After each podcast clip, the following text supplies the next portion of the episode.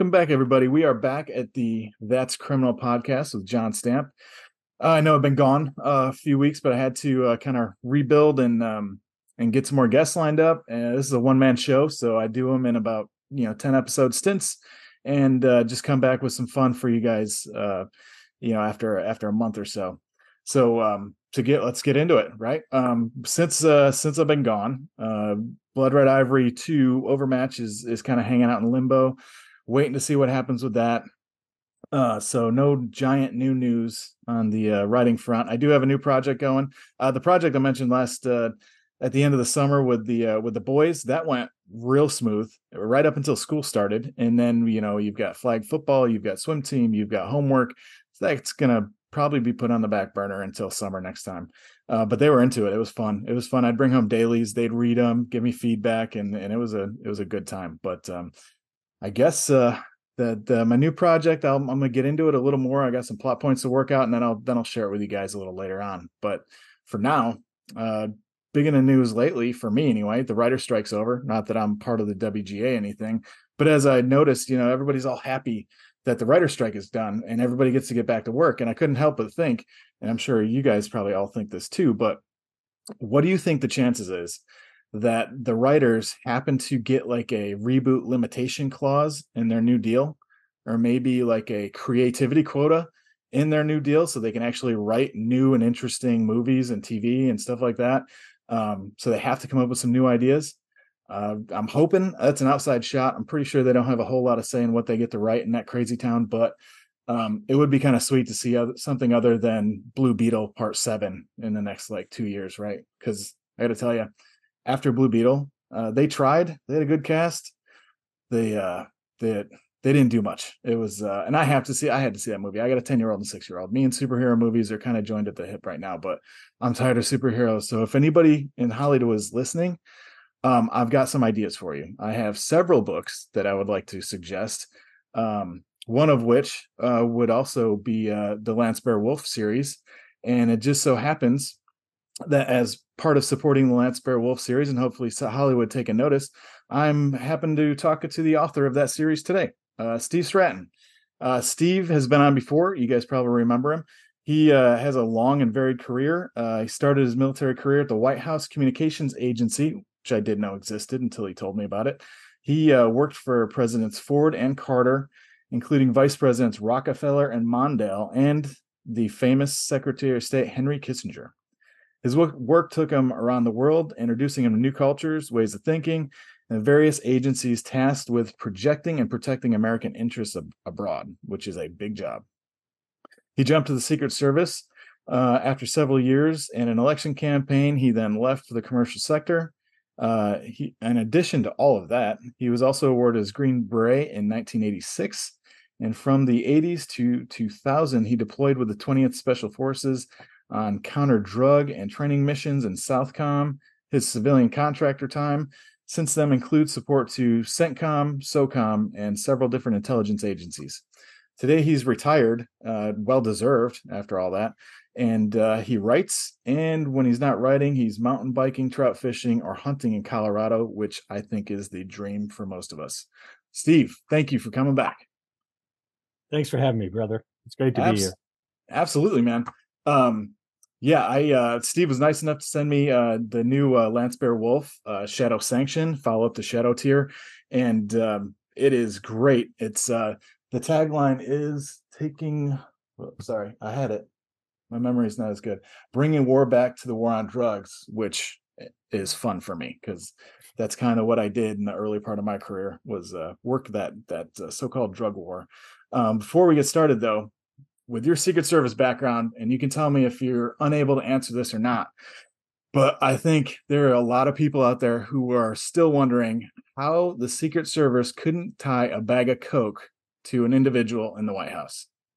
Any thoughts on that? Not sure if you can answer that.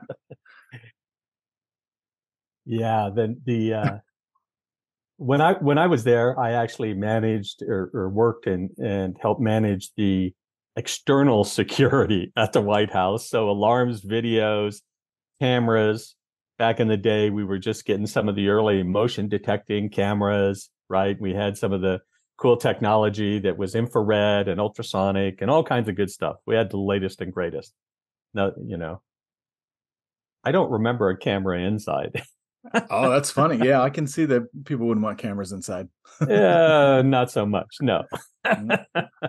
I can think of as a you know former detective and uh, forensics guy. I can think of several ways of trying to take biodata off of a baggie that would be pretty identifiable because I don't know many cokeheads who wear gloves when they're when they're snorting coke. Um, not sure if the Secret Service crime scene guys thought of that or not, or whatever the conspiracy may be. But I thought with your background as Secret Service, I'd I'd just throw that out there and see if you had any uh, any insight to get us started.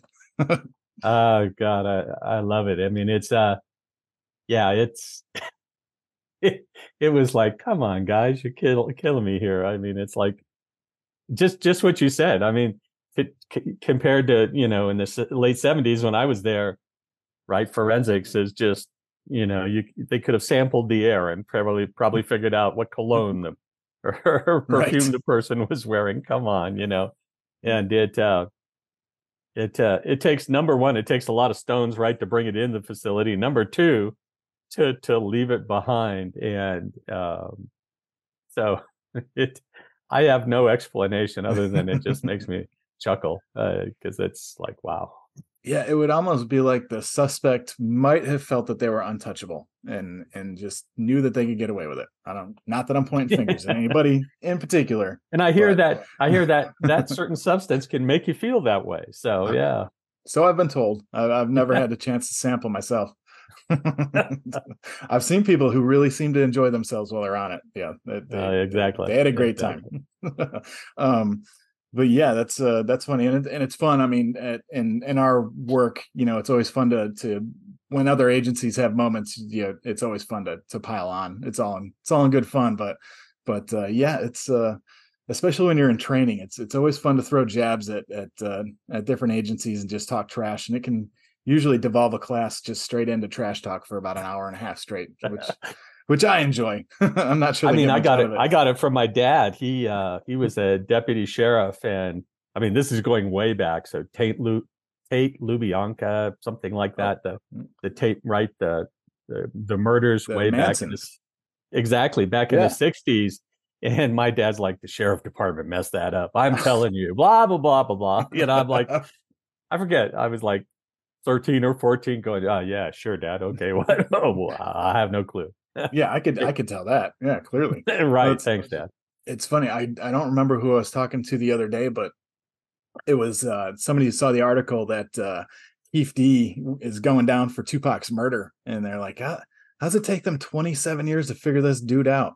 And uh and you know, you actually go past the headlines and read the article. It's like, well, he wrote a book and talked about it, and then he got on social media and talked about it, and and I've never seen this before that there's actually I found an article on him that was like other dudes that were that were rolling with him were just like yeah he's just stupid. He just talked himself into a murder charge. Like well you well, know every have, and know, he leads a good one. counter drug like you right? They yeah. call it dope for a reason. And that's uh, right. and uh, I even in in I got a work in progress where you know the fact that that bad guy's a narcissist and not sort of an egomaniac is helpful. You know, uh, uh, you know, it's it's detrimental.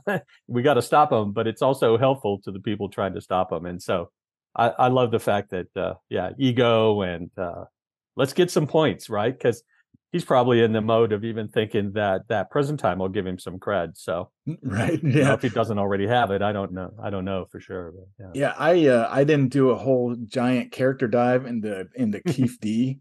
But um, I, the only thing I'm thinking, I'm like, maybe in his 60s, he's like thinking he's losing a little street cred. Maybe he doesn't. maybe he's, it's not working out for him as much at the clubs anymore. So maybe he's like, hey man, if I drop that, I drop Tupac, I'm in. like they're gonna love me. it's like, like when you go to jail, bud, you're in trouble. That's that. I don't think that's the kind of street cred you want. I don't think there's a recording studio. Yeah, at least the was I can't remember if he was West Side or East Side. I think he was East Side. Biggie was no, he was West Side. Big, I don't know. They were both from the East Coast. I don't know what their problem was. Um, but uh, whoever, whatever, whatever side that he runs into, they're not going to be happy with him. Even that, even today, even today, Tupac. I miss Tupac. I loved his music. yeah, yeah. But um, go well. Yeah. so um yeah, and uh, you know, following up Shadow Tier, um, you know, the the way uh the way you kicked off Shadow Tier, um, and I don't want to give anything away, but uh, but just uh, that run in they had in the jungle where Lance just shows the the warrior he is, you know, just goes straight, kicking off the boots, going barefoot, you know, taking out taking out wild freaking animals. It was just you blew it up with that with that opening in in Shadow Tier, and then in um in uh in Shadow Sanction, I'm like, yeah, this is this is kind of nice and peaceful. You know, him and Parker just kind of chilling. And it's like, wait, and I actually missed the line. I was like, oh, they're just having a nice drive. They're they're you know going out to the to the reservation again, and then they're both running for cover. And I'm like, did I skip a line or something like this? I'm like, how did we go from a nice sunny day to holy crap? And it was it's fast. I, the way you pile on that action without giving anybody a chance to like figure out that it's coming. It's it was it was a great way to kick open the book. So I uh, oh, thank I you. That's. I that's what my mentors told me. Right, you got to you got to you got to catch people's interest uh, quickly.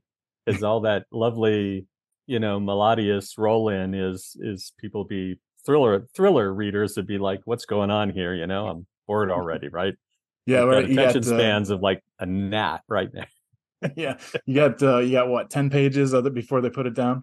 Oh, if that, yeah, yeah, exactly. Yeah, it's it's it's rough to set that hook sometimes, but um, but yeah. So um, in in tier, it kind of seemed like you know he's he proved himself, he proved his concept, and then in sanction they they get the green light. So how did uh, how did you come down with the plot and what was your plan for the book? Yeah, the um, uh, you know, I Shadow Tier takes place in 98. And uh, one of the hardest parts of writing that book was remembering the tech we had and what we didn't have back then. You know, slightly better than a pen register, right on the on the landline, right? I see you smiling. You it, it, hurts. Yeah, just remembering going through line after line after line of those. It's like, oh, oh yeah, yeah. And uh, anyway, so I jumped it up a whole, you know, six years to 2003 because I thought here's an interesting time, right? The the the cartels are are are, are becoming transnational, you know, and and Sinaloa led the way with that transnational kind of uh, advancement, just all over the world, uh, mostly into Europe, right, right away, right. But uh, the uh, we had Afghanistan had kicked off in 2001. You know, we went in and and did what we needed to do, and per the research and other things like that, right? We we find out, and and uh, there are a lot of great books on the subject um, that the the Taliban's making like 400 million a year off their opium, right? Yeah. And uh, right away for the first several years, and and uh, there's some great stories I have now from people I've met. I've, I've actually got a neighbor who was the the Navy intelligence officer, the N2, uh, in the region uh, like uh, you know when um, uh, a Marine Corps division rolled up and stopped, and she's like, "Wait, wait, wait! You can't stop there!" And she's telling this general by the name of Mattis, "You can't stop there." And she's she's a commander, a Navy commander, and now you got a one. He, I forget if he was a one or a two star. You Bold. can't stop there, and they're like, "What do you mean we can't stop there?" She's like, "No, that's a drug cross route, man. Those people are crazy. You're going to get lit up." Move move 10 15 clicks down the road. Uh, so stories like that and and uh, like we mentioned talked before uh, right the military was there for counterterrorism right and to get after the terrorist threat. Guys are patrolling right through the opium and stuff like that you know who's going to take care of it? So i thought that would be a great plot line that you know uh, tie tie in the fact that in real life you know the cartels are trying to make use of reservation lands because they're very lightly patrolled and other things like that whether it's to set up portable labs. I call them portable. It's an 18 wheeler with a bunch hmm. of just you know, moving. chems in the back chem in the back and stuff like that. And so put lance have lance have this issue between protecting his quote way of life the reservation his people and then the demand of the president who says you've got to stop this opium yeah. right you've got to you've got to knock this down it's like right it's like the the counter drug game it's a bit of whack-a-mole so now we've got politicians pushing the button and it's like get to work on that. And so uh, by 2003, there's a couple squadrons. So he sends a squadron into Kandahar to work that, and then realizes, well, that's just the sort of the early part of the process. That's the grow and the early, you know, into morphine paste kind of part of the process, and then that's getting transferred up through, uh, you know, through Turkey and into Central Europe and things like that. And I don't remember where it came from, but uh, uh, and, and, it could have been something on one of my social media feeds or something like that.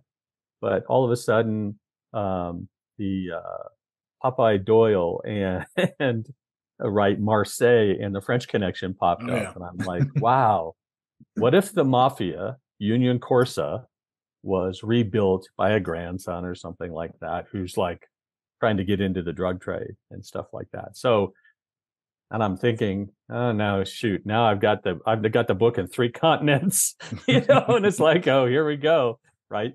Steve doesn't know how to tell a simple story. yeah, yeah. So it just uh, kept growing. Your lines, right, right. It's like, whoop. dang, I need another squadron. Okay, I loved Rainbow Six. By the way, I listened to it on audio. It's 35 hours of audio. That's how yeah, thick. He, Clancy Clancy just I, I, I don't know if he got paid per page, but we know he did well. But man, yeah, he he never did anything small. like, no, is, uh, Hunt for Red October. His his first book might have been his smallest book, right? Yeah, yeah. and it uh, I think it was uh, I got the he did a submarine book at one point, and it was not Hunt for Red October, more like a technical thing like SSN right. 68. And that was like, I was like, man, that's so small. That's got to be a quick read. And it's like, no, that's technical manual. That's, that's, that's, a monster. yeah. By that time, he'd done all that split off. And now you got NetForce with Jerome Preisler and mm-hmm. all the other people. Even Mark Greaney was writing some of the books right there for a while. Marc Cameron, I think, too. So, anyway, so yeah, heavy influence on me. Um, you know, and so I thought, wow, okay, uh, now I need a squadron in England to to yeah, because actually one of the research things I found out was that Britain, uh, the I think it was Tony Blair at the time, actually asked, sort of pushed for the UK to become that that uh, counter uh, narcotics center that they have there mm-hmm. in the UK. Right, that was the early, and it fit right into the timeline. I'm like, wow, I I love research when it falls in. Yeah, when it all works right? together. It's like I'm getting lucky here and uh, so then um, it's like um, I would I was just sitting here outside of Denver, looking up at the mountains one day when it came to me is like, what what would it be like if Shadow Tier became a cartel to fight the cartels, to get yeah. deep deep into the business. And so that's sort of how, you know, it's daydreaming, looking at the mountains because I'm here not not hunting or fishing, and uh, uh, you know that's how that that book came together. And you're right, I'm very lucky. My wife has 1,600 cookbooks, so we've got walls of cookbooks, and I can sticky notes, plot lines. I don't use the yarn between them, you know, and it, it doesn't look like that Mel Gibson movie where he was the wacko, right? oh yeah, conspiracy theory. That's a conspiracy theory. yeah it's close. It's close, but uh, yeah, because I, I mean, I'm an old, you know, I'm old enough to know those kind of things, and also whiteboards. Thank goodness, and technology now does that for us. But yeah, we uh, that was an interesting way to to try and keep those stories straight. Is put the pieces together in their individual lines, and then say, okay, how do these map together and and make a cohesive story? Because keeping it in my brain when my brain is always jumping forward to the next idea can be hard. Yeah. Yeah.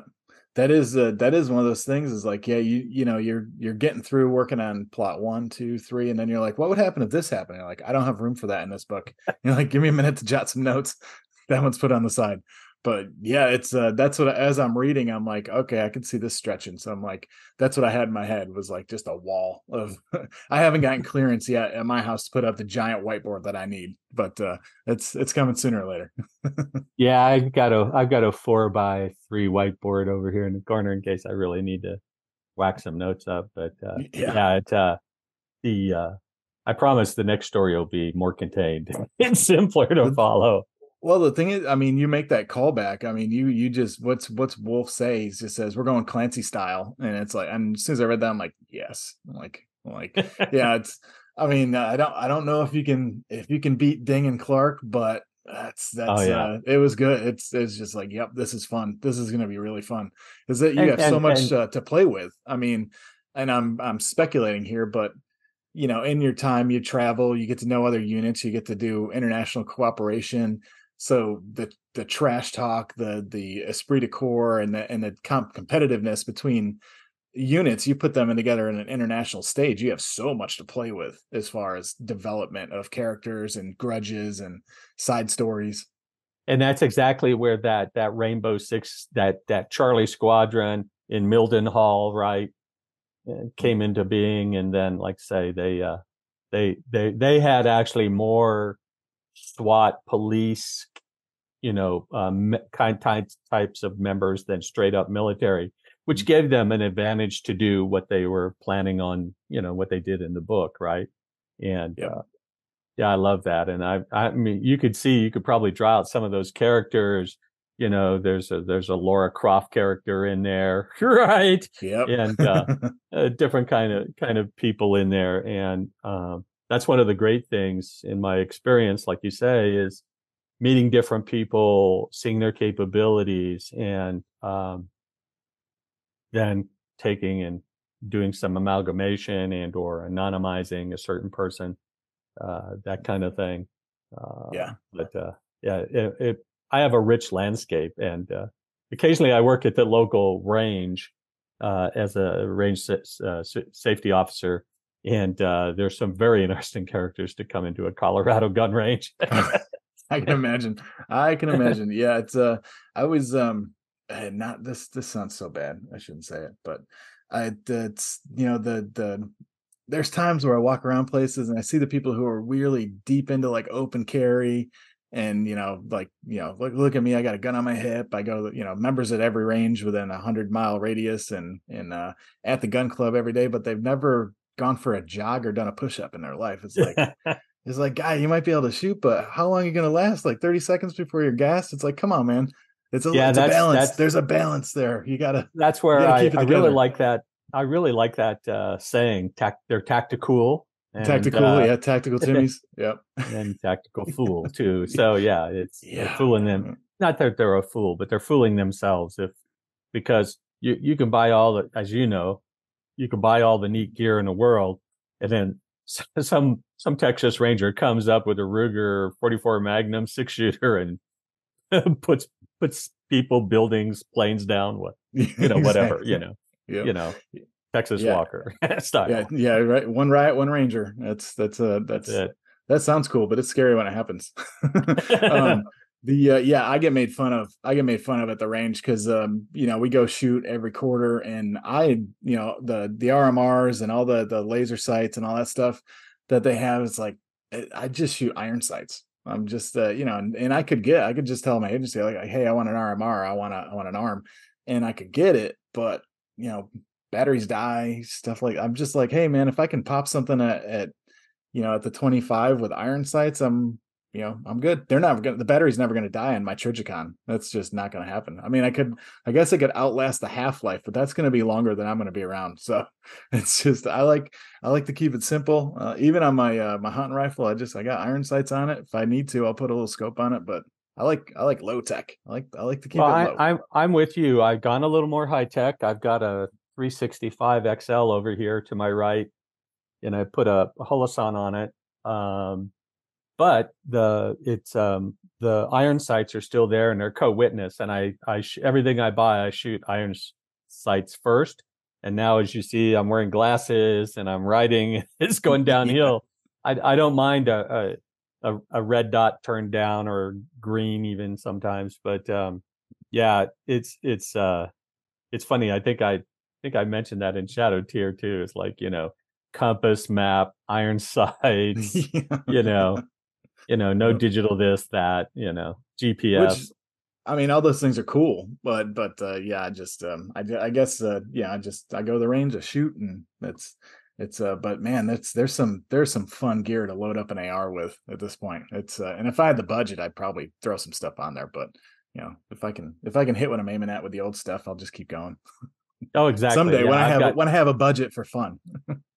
Right i've got i've got both sort of both styles. I've got an an old car looking kind of iron sights carry handle not exactly an a2 but um, yeah. and then some other guns with some fun stuff because I like one of the the ways I relax is not only cleaning the weapon but just playing around with some tech and like the mm-hmm. difference of putting an RMR or an SRO on a on a Sig three three twenty versus you know um, getting the milling done on a Browning, different things like that. It just oh yeah, I, I it's, a, I could, it's a nice way to relax. Yeah, I could easily fall down the rabbit hole on that, but um, but yeah, it is uh it is oddly cathartic. Like every time I leave the range, my my guns, all my guns got to be spotless. I just, uh, it's it's just uh, the the catharsis after after shooting. Like that's just how I chill. I I love it. It's oh, that's awesome, awesome. Yeah, yep. But and it uh, and I remember getting yelled at at roll call for uh for dust. So I, I, everything's clean now. um, but yeah, uh, getting back to the book, we were talking a little bit earlier. I mean, this goes from uh, Afghanistan to Tampa to Montana to uh, UK to Germany to uh, upstate New York to the city. It was like, whew, going a little bit everywhere. And Marseille too, right? Marseille, oh yeah, I forgot. We're going to France too. um, but um, but yeah, and it's it's you know it's just fun watching uh, watching an interdiction or, or counter drug operation just go global, you know, to to just here's our source. And as we are talking about, you know, it's I remember um, like when that was going on in 2003, I was a detective and we're just awash in heroin. And uh, and it, it would the conversation would come up, be like, well, we're sitting in Afghanistan right now. Why why aren't those poppy fields on fire? And you know, people would get upset about that. And I remember at that time, but at the same time, if you think about it a second, that's like the entire GDP of Afghanistan. So uh, we already go there chasing one enemy, and it's really. I would. I didn't want to be. I, you think about it. I would hate to have been the guy who had to make that call. You know, because you've got people at home saying we are seriously the streets are running with with heroin and but you've got dudes sitting over there looking at poppy fields right now and there's not a flamethrower going at them eh, you know the balance of destroying an entire national gdp versus and then on top of that going after al qaeda it's that would have been a hard one to explain and it, i can't I, I can imagine some of the some of the the uh, conversations that went around strategically about what they do about that because I, I remember there was some there was some resentment from because they'd see these pictures of soldiers in a poppy field and stuff like that. And I remember the conversations, and that's not an easy call. That's that's something I don't think anybody probably could have seen coming. Exactly, and um, you know, it's funny because what did what did what got rolled out early on was very Vietnam-like, you know, and um, maybe maybe the agency wasn't flying product around so much. Air America wasn't flying the product around for them, but uh, um, yeah the the idea that i mean what are you going to give them as an alternative right? Yeah. you know it's like like in colombia oh let them grow oranges. You get one crop a year and you know make thousands and thousands of dollars less things like that. And so that's that's that's part of the the dichotomy the issue with our policy has been yeah we want to we want to interdict we want to slow it down even though we tend not to, we tend to, by and large, ignore the demand side here in the states, right? We sure do. Yeah. The the Sinaloa cartel is as big as it is because of the demand, the demand signal they get from the United States. That's why actually they're doing a whole lot less, right? Marijuana now, and and fentanyl is, you know, of course, a big thing, uh, big huge thing here in in problem in Denver and stuff like that. So Colorado in general probably everywhere else too. Um, yeah. So, uh, yeah, it's it's just this dichotomy. It's it's just a hard place to live in. There's a lot of good people doing good work, and uh, you know, you and I have both seen results from our work, but in the scheme of things, you know, drops in the bucket. It pe- most people don't realize the, how big the profit is that they can. I mean, look at how much the Navy and the Coast Guard take out of the Gulf millions of dollars, hundreds of million dollars of product and it's Mm. like, yeah, okay, Yeah, we just keep it's a making it and write-off. keep yeah, it's it's it's a rounding error kind of idea, kind of Exactly. thing. You know? We look at the Yeah. numbers and go, God, this is our biggest bust step ever. Good for you guys. You know, we still got like a hundred different ways we're bringing it in, and and different size packages on the back of migrants, whatever. You know, so Yep, and uh, and you know people will be quick to judge those migrants or those opium farmers or those coca farmers, and it's like you grew up here. Like I, it's a little hard to fathom. Uh, it's not a decision for those people. They're just like I need to feed myself and my family. It's I'm gonna I'm gonna make money, you know. And it's like you said, our uh, our tastes have not changed. You know, our our our demand only grows and um yeah we're all about throwing money to the interdiction efforts but there's there is there's barely even ever been serious talk about uh you know intervention at home or intervention in a in a health way and and just attacking you know why do people feel like they need to get high all the time to survive you know right. and um and even the fentanyl thing i mean yeah china probably um maybe has some nefarious reasoning for creating it all and sending it to mexico of all places but uh the reason that fentanyl became a thing is because heroin wasn't quite cutting it anymore and they needed to you know get a faster dragon to chase right so it's a Don't give away my next book, man. oh crap i didn't even know all right for no, no. Did you see in the paper? Uh, uh, Associated Press put out a thing. I I put it up on on Twitter where the Sinaloa cartel put up, in theory, some banners saying, "Hey, we're giving up and on fentanyl and stuff like that." And I'm like, "Oh, you guys, come on, That's- come on, talk about disinformation." well, what is that uh what is that like negging like we say uh you know we're we're gonna um we say oh yeah it's going away and then everybody's flocking to the door let me get mine first before it go- it's like it's like when a when a set of jordans goes out of goes out of uh manufacture right oh yeah, Like, yeah, exactly. that'll that'll keep them coming Yeah, um yeah and it's it's just uh and yeah, and it's, this um, is the the and you've seen this john this is the the this is one of the more interesting things about genres we write in is it's i mean like the old uh, law and order thing ripped from the headlines every day. You can write about a subject right? People who write true crime have things every day. Yeah. police procedurals thrillers right? I'm uh, even you know Greaney taylor thor they don't have to look far for material. Mm. they, they have to figure out how to keep it engaging but the materials all around us and so um that's a that's i don't know if i give thanks for that in a way yeah. um you know i i've uh, started a different series with a female protagonist where i don't have to you know it's not drug counter drug related but um there are prob uh, lots of other issues around the world like proliferation still of nuclear materials weapons of mass destruction things like that um you know when when russia invaded ukraine first thing i thought of is after they they dug in right the russian army Oh, dug yeah. in around chernobyl i'm like number one you're crazy Yeah. I hope you don't glow too bad when you get home. But uh, that idea that, man, it'd be so easy to take fissile material out of there and Zaphafora, right? Zaphafora's got five reactors. Yeah, And, and you uh, know, and- it's the corruption surrounding that system in and of itself. Like, uh, like you know, the the all the big news they made when their you know their their wagon train to Ukraine stalls because all of their gas is gone because it's been siphoned off by fraud for the decades running up to this. They didn't keep up any of the mechanics on their on their vehicles, so when they actually go into motion, that systematic corruption is there for the entire world to see because their vehicles simply can't function because everybody's getting a piece of their own just because of that system. So you apply that, you know, to some dude sitting at I forget the name. I, I can't pronounce the name of that place, but yeah, how hard is it to throw some stuff in a container and just run out the wire every, you know, every couple of days and just sell it off? You know, it's it's not like there's any lack Exactly. of bad guys, you know. No, exactly right. And um, so I'm lucky that there's there's opportunity, storylines, opportunities all over. Um, and um, yeah, fentanyl. Uh, Lance, Lance, and the team will will take a hard look at fentanyl in an upcoming book. It's you, you can't can't ignore it.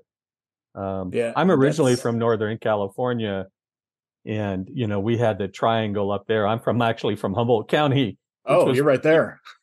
bingo, you know, and uh, yeah. So um, I don't know. You you know John, John Norris, the the mm-hmm. game warden, and and all the stuff he was doing. I mean, as a kid, I walked up on several grow sites and things like that hunting, and uh, just a couple of hippies under some visqueen, right? And, yeah, you know, a couple of scraggly looking plants that I remember. But uh, yeah, it's it's craziness and and uh, plenty of stories. You know, hopefully I can keep them interesting for folks to keep reading the Lance yeah. Series. And by the way, I'm writing a prequel Oh, nice. So Lance, Lance is a teenager in his early life, and uh, yeah, yeah, that's that's gonna be that's gonna be good because I mean we get to we don't get to know him until he's already you know the seasoned expert. Um, but to see how that story develops is gonna be it's it's that'll be fantastic especially with the his the the cultural background you give him and uh, you know his ties to the reservation and his uh his yeah just that culture alone need, it's not explored enough you know? It, it, there's so much there uh that very often goes um goes just un unrecognized for whatever historic reasons we have in this country which are probably a little bit of guilt um i would imagine if we're smart. Um but uh well speaking of that i don't remember if i asked you last time but when you dive into that that crow history that crow culture um researching that. Did you contact make contact with the uh, with those cultural leaders or did you ever how how did you research that or do you have a background yourself? No i actually um, you know number one i was just looking for a different take not you know not another contractor although i did make him a government contractor you know and an army guy special forces all this so i did did do do that but um yeah the the the folks there's a community college up in uh on at Crow Agency, which is the the center of the, Crow Reservation, and they are just so happy to talk to you and stuff like that, and getting up that way and seeing the land, and of course it's you know going through Wyoming to the to the border with uh, Montana and stuff. It's just it, it, it, by the folks, if you've never been out west to the Rockies and north up into that area, into Idaho, other things like that, is such grandeur, beauty. Uh, yeah, it's really cool. But uh, very lucky. There's quite a bit online, and then uh, putting that into context is where the the the uh, professors and a couple other people I've talked to have helped me do that to keep it squared away. Uh, there's a mistake I made in the somehow. Uh, there's a mistake that I found out later I made in Shadow Tier that um, it's it's not a big thing. It's the the scene is good, the the description is good, but uh, um, so I'll probably end up going back. I may get a chance to do an audio book. Oh, nice! Uh, an audio version of Shadow Tier uh, coming up this next year. So I'll be looking at doing you know a couple of those kinds of edits you find after you've left your product alone for a you know six months to a year. Yeah, right. Uh, sorry, I had to I had to go flip a switch. My battery is running out. oh, I just disappeared on him for a second. Everybody, I'm back. I hope you you uh yeah, I just realized that my battery wasn't charging. I was like, "Oh, yeah." So, I had to go flip a switch. cool. Um but yeah, that's um you know, you mentioned that that where you are out west. Um I'm I'm an East Coaster, so it's you know, it's crowded all all up and down the 95 corridor and the, I remember the first time I drove out to Idaho Falls and just when that country opens up you know you get to you know the 10 hour drive across cornfields in nebraska and then you start getting into that that the the hills and the wide open plains is like i never have to leave this continent again like this is i could spend the rest of my life exploring this place it just takes your breath away you know and yeah, it's something so, for so, somebody who grew up where i did in the crowded east coast it's a whole different ball game yeah so having grown up in northern california in the redwoods the army took me. Uh, I went to basic in Monterey, then to Oklahoma, then to Georgia, then up to DC. So I did spend a lot of time on that 95 corridor between Tampa and uh, uh, Fort Bragg and, and DC, up and down, and then even you know consulting and doing things in New York and stuff like that.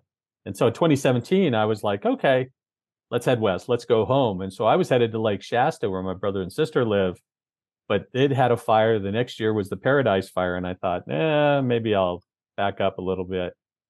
And I, I found the Denver area, and uh, I was looking at living over near Red Rocks, that beautiful concert venue, Red Mhm. Rocks, and uh, then um, my wife showed up, and it's it's like, whoa, okay, wait a minute Yeah. yeah, yeah.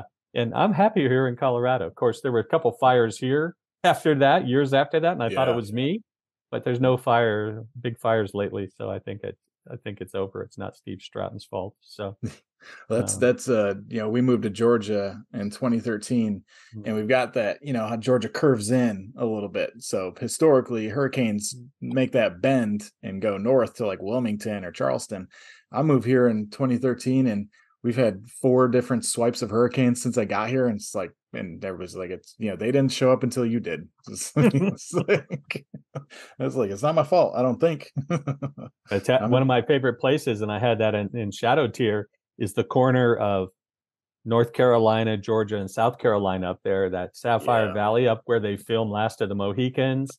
You've got Mhm. the Chattooga River, the Deliverance River, and the whitewater rafting. It's yeah, it's beautiful up there. For for Yeah. East Coast, beautiful, rugged, tree, you know, lots of good. yeah that's uh that's my landing zone hopefully after retirement comes is uh when i was when we were in charleston we'd go up past uh greenville up to pinckney and and uh and all those areas like uh the uh the mountains up through there and just now we go up to blue ridge or uh or or uh uh forget the other little towns up there but yeah that feels like home. That feels like the adirondacks back up there so that's when i need to Oh, escape the beach i'm i'm hitting the mountains. Um, but speaking of back home, you did uh you did hit up uh, a, a, the I'm reading along and you guys go hang out at a, at a casino in Massena and I'm like, oh, that you nailed it. I saw Charlie Daniels play there like two years before he died. I was like, nice. That's oh wow, that's my neighborhood right there. yeah. But um but yeah, I was like, that's that's awesome. There were a couple points in um in uh in Shadow Sanction, and I don't want to give anything away, but you know, the three plots uh wrap up on their respective missions. They they come back and you know they're battling a cartel from Afghanistan to Montana. And um you you make a point where Wolf uh, you know, they're they're everybody's slapping each other in the back, everybody's you know everything tied up the mission was successful and then he makes the comment that um you know we only probably succeeded in just pushing the problem someplace else right and uh, and when when he he says that i'm like well you, you just nailed you know the war on drugs right there. It's it's like you said earlier it's been whack-a-mole like uh for ever since reagan decided we needed a war on drugs right is you know we hit them we get uh, we get something that that we're happy with and they're more than happy to either move on to the next block or just lay low until until we leave and we always leave and it's uh it just as i'm as i'm reading that i just remember that um you know we'd be you know if we had an operation and we managed to make the streets quiet and cut off the supply for a day or two. We are just like oh man nailed them right? And but that's the best you could ever hope for because you know it, you know a group of we had eight to ten people on a narcotics unit and then other units that that we'd work with um you know as hard as we can hit them you know we can hit them on the east side and shut down that neighborhood but on the west side they're just fine. They just got to go over a couple bridges to score that night you know? It's it's uh that's a and I, I imagine i mean you've got the international side does it feel the same way or are you able to get closer to the source and just knock out a network Mm, nah, knock out a network. No, yeah no. I mean that's that's part of you know the part of the fact that they they learned early on networking and and a lot of the things that even the OSS came up with early in World War II, right? And the French resistance with cells, and you don't know the other cells for protection and things like that. There, you know, and now you've got encrypted communications, high, fairly highly encrypted communications on your cell phone and things like that. So, I mean, the cartels had so much money they they they could buy, you know, serious radio systems from Israel or get Russian systems, other things like that. And now, just being on the cell network, you've got apps that do that kind of work for you, have encryption and things like that. Uh, you've got gaming, right? And and some of some of these games, especially some of the Chinese games, have super high encryption in the, in your chat to chat kind of capabilities and emailing internal to the game and stuff like that. and we know that bad guys use those channels. So it's it's uh, the networking and the way they've set themselves up. You you you're right. You could take out a node, that node goes away, and it's almost like it's self healing, right? It just comes back. You know, you were a little virus. They they took some antidote, and now you're gone. You're you've moved on to some other issue, right? Yeah. Um, part of that part of that idea for Lance that came from the DC police chief. Remember Chief Ramsey? Oh yeah. Yeah, yeah. Chief Ramsey was focused on I'm going to make my city better. What did he do? He pushed a problem out into PG County, Montgomery County. Mm-hmm. You know, yep. and uh, he, he's like, "Man, my numbers are looking good," and we're all like Montgomery County going, "Wait, what? we need a bigger jail." That's it. That's yeah. it. So, yeah. yeah, I mean, it's yeah, uh, whack a mole's right, and once you've got that, those transnational connections, you know you can you could sever a connection you can take out a node but it's really hard to to like take down a network i mean it's it's more likely that you know we for example you remember how los zetas got so big and so crazy and so powerful and it was it was the cartels themselves that took each other out and battled and reduced the zetas to what they are today not that they're still not better yeah. armed than most armies in, in most countries, but that kind of idea. So, um, yeah, it, it is, it is really tough. And, uh, I just go back to the demand signal, you know? Yep. Yeah. The only way to cut, cut off a fire is to take away the source. And I mean, that's, as long as there's yeah. somebody that wants to get high, there's going to be somebody who figures out how to make them that way. And, and there's, as long as somebody is, is, um, uh, radicalized enough there'll always be a next ISIS leader, for example, right? Whether we're tr- uh, fighting them in Syria or elsewhere, t- taking the long trip, get back into Afghanistan or Iraq or whatever, there's just going to be somebody else. So, yeah, there's somebody that just too much they, money. Yeah, there's money involved, and there's like you say, it's it's uh, the most purest form of capitalism. It's, if there's somebody who wants it, there's somebody who's going to make sure they get it. And uh, but yeah, to to address that kind of harm, self-harm i the government just doesn't i think that i think uh even if they did look at it they they would probably be absolutely stumped as to where even to get started i mean if you look at like the dare program it's like mm. i hmm. remember the dare program and i remember sitting there being like why should i listen to this adult like when MTV's telling me the opposite, right? And those guys are way cooler than than this dude. exactly. Party uh, on so, mentality. Yeah. Yeah, exactly. I, it's it's it's uh I don't know. It's uh that's a tough one. I'm not going to be the one to solve it. I can tell you that. Um, but I did wonder. I mean, you know, there's a new push for whatever reason um and and it's a i i support it but um you know what is it the uh uh, Dan Crenshaw, the congressman who wants to setting up task force to potentially use military to, you know, not just secure the southern border, but to take on the cartels themselves. And you know, on uh, you know, on the outside of you know the Mexican government just simply can't function outside the cartels anymore. There's just so much rampant corruption, and the simple fact, again, almost like the uh, you know the Afghanistan GDP was in it was in poppy. The cartels control the economies of much of you know rural parts of Mexico that are that are needed cooperation from. Uh, have you been following that at all, or, or what would be your take if if we were to address it at a national level? What do you think? Um, how do you think that looks shaped? How would how would you think that would shape up? Yeah, I number one, the the the, the cartels in Mexico are, are a much larger percent of the GDP than people think because a lot of that money gets reinvested. It pays soldiers, it pays people who spend it in the economy. So there's billions of narco dollars, let's call them in, in, in the Mexican, Mexican economy. Um, I, Erik Prince, mm-hmm. uh, had some interesting thoughts on this, um, about, um, you know, there's, there's communication paths uh, you know, to say, you know, st- stop doing this or fear for your life kind of idea. Uh, I'm not about, I'm not into a Mexican invasion. They're our number one trading partner. It's the place we want.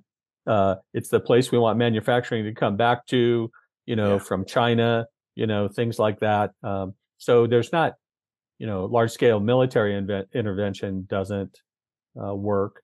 But we've proven in the past, and this is some of where shadow tier comes from, that that select top tier units can go in and assist and help.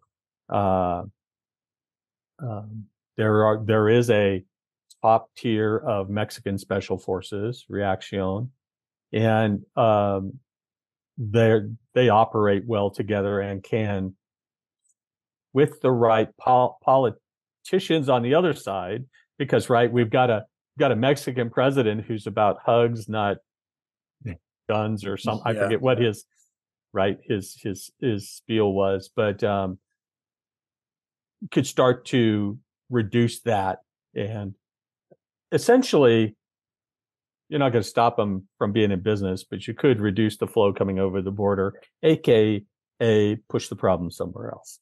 Yeah, it would it would push the problem someplace else. But if it, you know, if they if those the people in charge had to, you know, sleep with one eye open every night, it might deter a little bit. But and it's and really it's the you know the problem's always going to be here. But the like you mentioned with fentanyl, you know that's that's a game changer for anybody i mean when a couple of couple of grains can render a grown adult inoperable that's that's just that's I, I don't understand how it hasn't been addressed yet when what is it 70,000 people OD a year on that stuff? And it's Yeah and there's I mean there's, it's a bio weapon I mean if somebody that that is well it's a chemical weapon. I mean there's no other way around it. Several people have called it the poisoning of America right? That mm-hmm. and as part of a long slow strategy from the Chinese, what better way to take, you know, take advantage of, of, of you know, the demand from the United States. But the, um, I think the, the key is to, um, make them actually, it, it sounds callous, make them look elsewhere, uh, and or, you know, maybe drugs that don't kill people, you know, yeah, yeah. you know, they're still making money, not as much with marijuana, uh, you know, and of course, meth and meth is prob meth is probably outgrown cocaine by this point. It's so easy to manufacture, right? Uh, yeah. But uh, uh, yeah, just I think a few well placed like like the Chapalitos, you know, El Chapo's sons, are yeah. the ones that in theory put up these banners. It's like, okay, prove prove prove what you're saying. Yeah, we can talk. One eye open. Yeah, yeah we yeah. can we can talk or we can come get you in your sleep. Which which that's would it. you like? That's but yeah. yeah, that's a that's the, I mean, I support the anything they they can do to try and uh deter. But like you said, I mean, especially with meth. I remember first time I ran into meth, I'm like, you know, wait, you can go under your kitchen cabinet and take a couple of batteries and make your own. I was like, that's i mean that's that's pretty much game set match i mean because the taste is always going to be there and if somebody's you know I, ingenious feels like the wrong way to say it but creative enough to figure out how to do it that poison themselves slowly enough to have a good time doing it we're not stopping that that's it's just the way it is and now that's corporatized and the cartels have you know factories making that instead of a bunch of you know rednecks out in a trailer someplace yeah well that was that was my experience the first time uh, I saw, I didn't understand when they said, you know, they they they just bring trailers out into the woods and and start making this stuff up. And uh, we were doing a counter drug mission, and thank you DEA for paying for everything. By the way, um, it was a it wasn't a counter drug mission; it was a training mission. And if we happened to see anything, we would report to the DEA folks. And it was Los Padres National Forest. I mean, you know, you're oh. you're up in the mountains and can darn near see the lights of LA, right? And you're, yeah, you're, we were uh, staging out of um, uh, the Air Force Base right there. I forget the name of it on the coast, Vandenberg, Vandenberg, mm-hmm. and uh, um, yeah, big empty trailer, big pucker factor. it's like if right. there's bikers here, they're gonna, you know, we got our M16s. They're gonna have way more than we got, you know. yeah.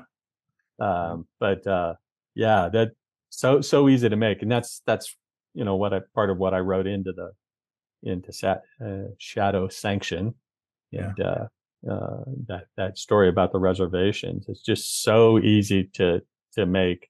Um, there's reports even of people like coming from Michigan into the reservations to do that because it's a safe place to to cook meth.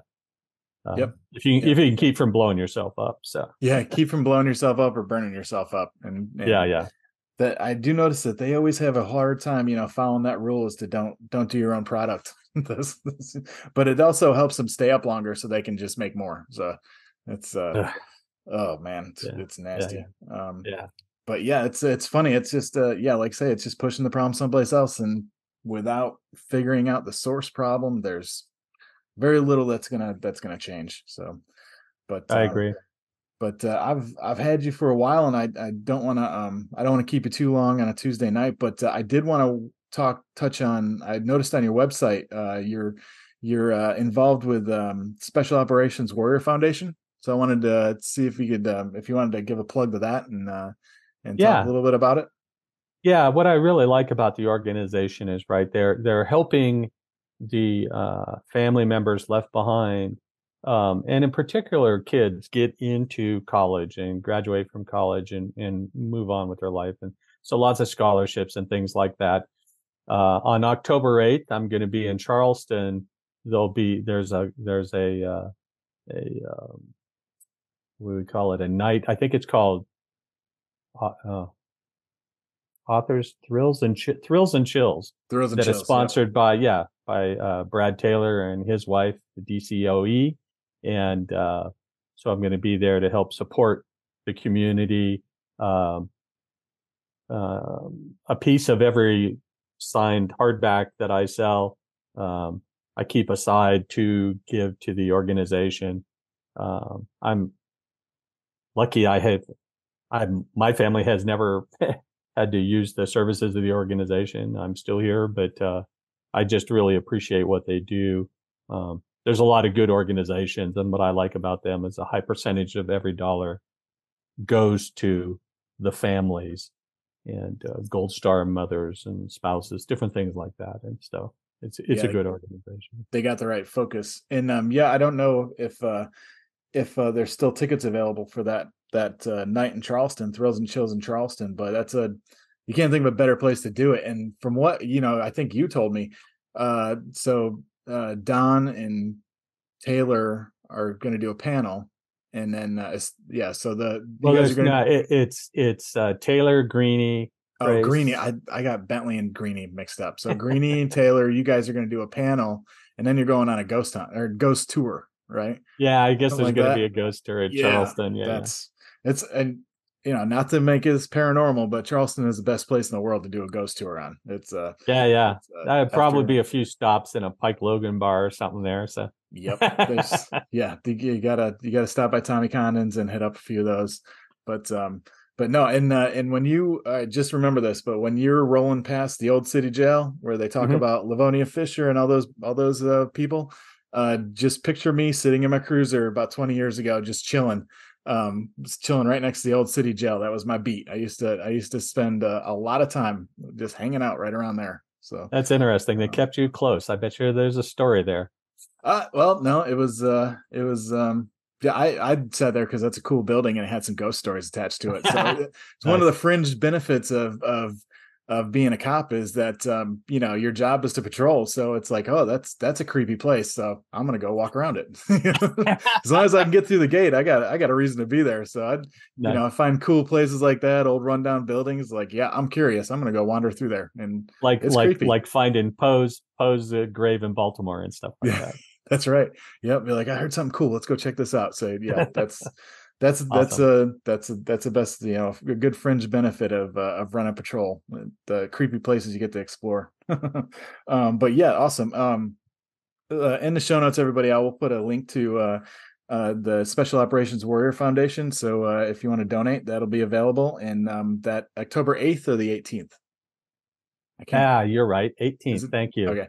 I thought it was Yeah. the 18th because I was going to try and go, but uh, as a you know high flying flag football coach, I have a game I got to coach on the 19th. So I, I my six year old would be very upset with me if I ditched to go chase ghosts with you guys. But I will I will Um, keep an eye out for the next one.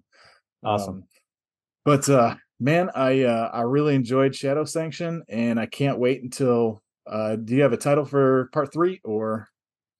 No. Not Part yet. four, part four, I do Hades Deception, but Oh, uh, I like part three, I yeah, uh, Yeah. I, I I'll say that uh, it do, does play take place in Cuba, so closer closer to Tampa, uh, but uh, it's uh, you know it's it's interesting.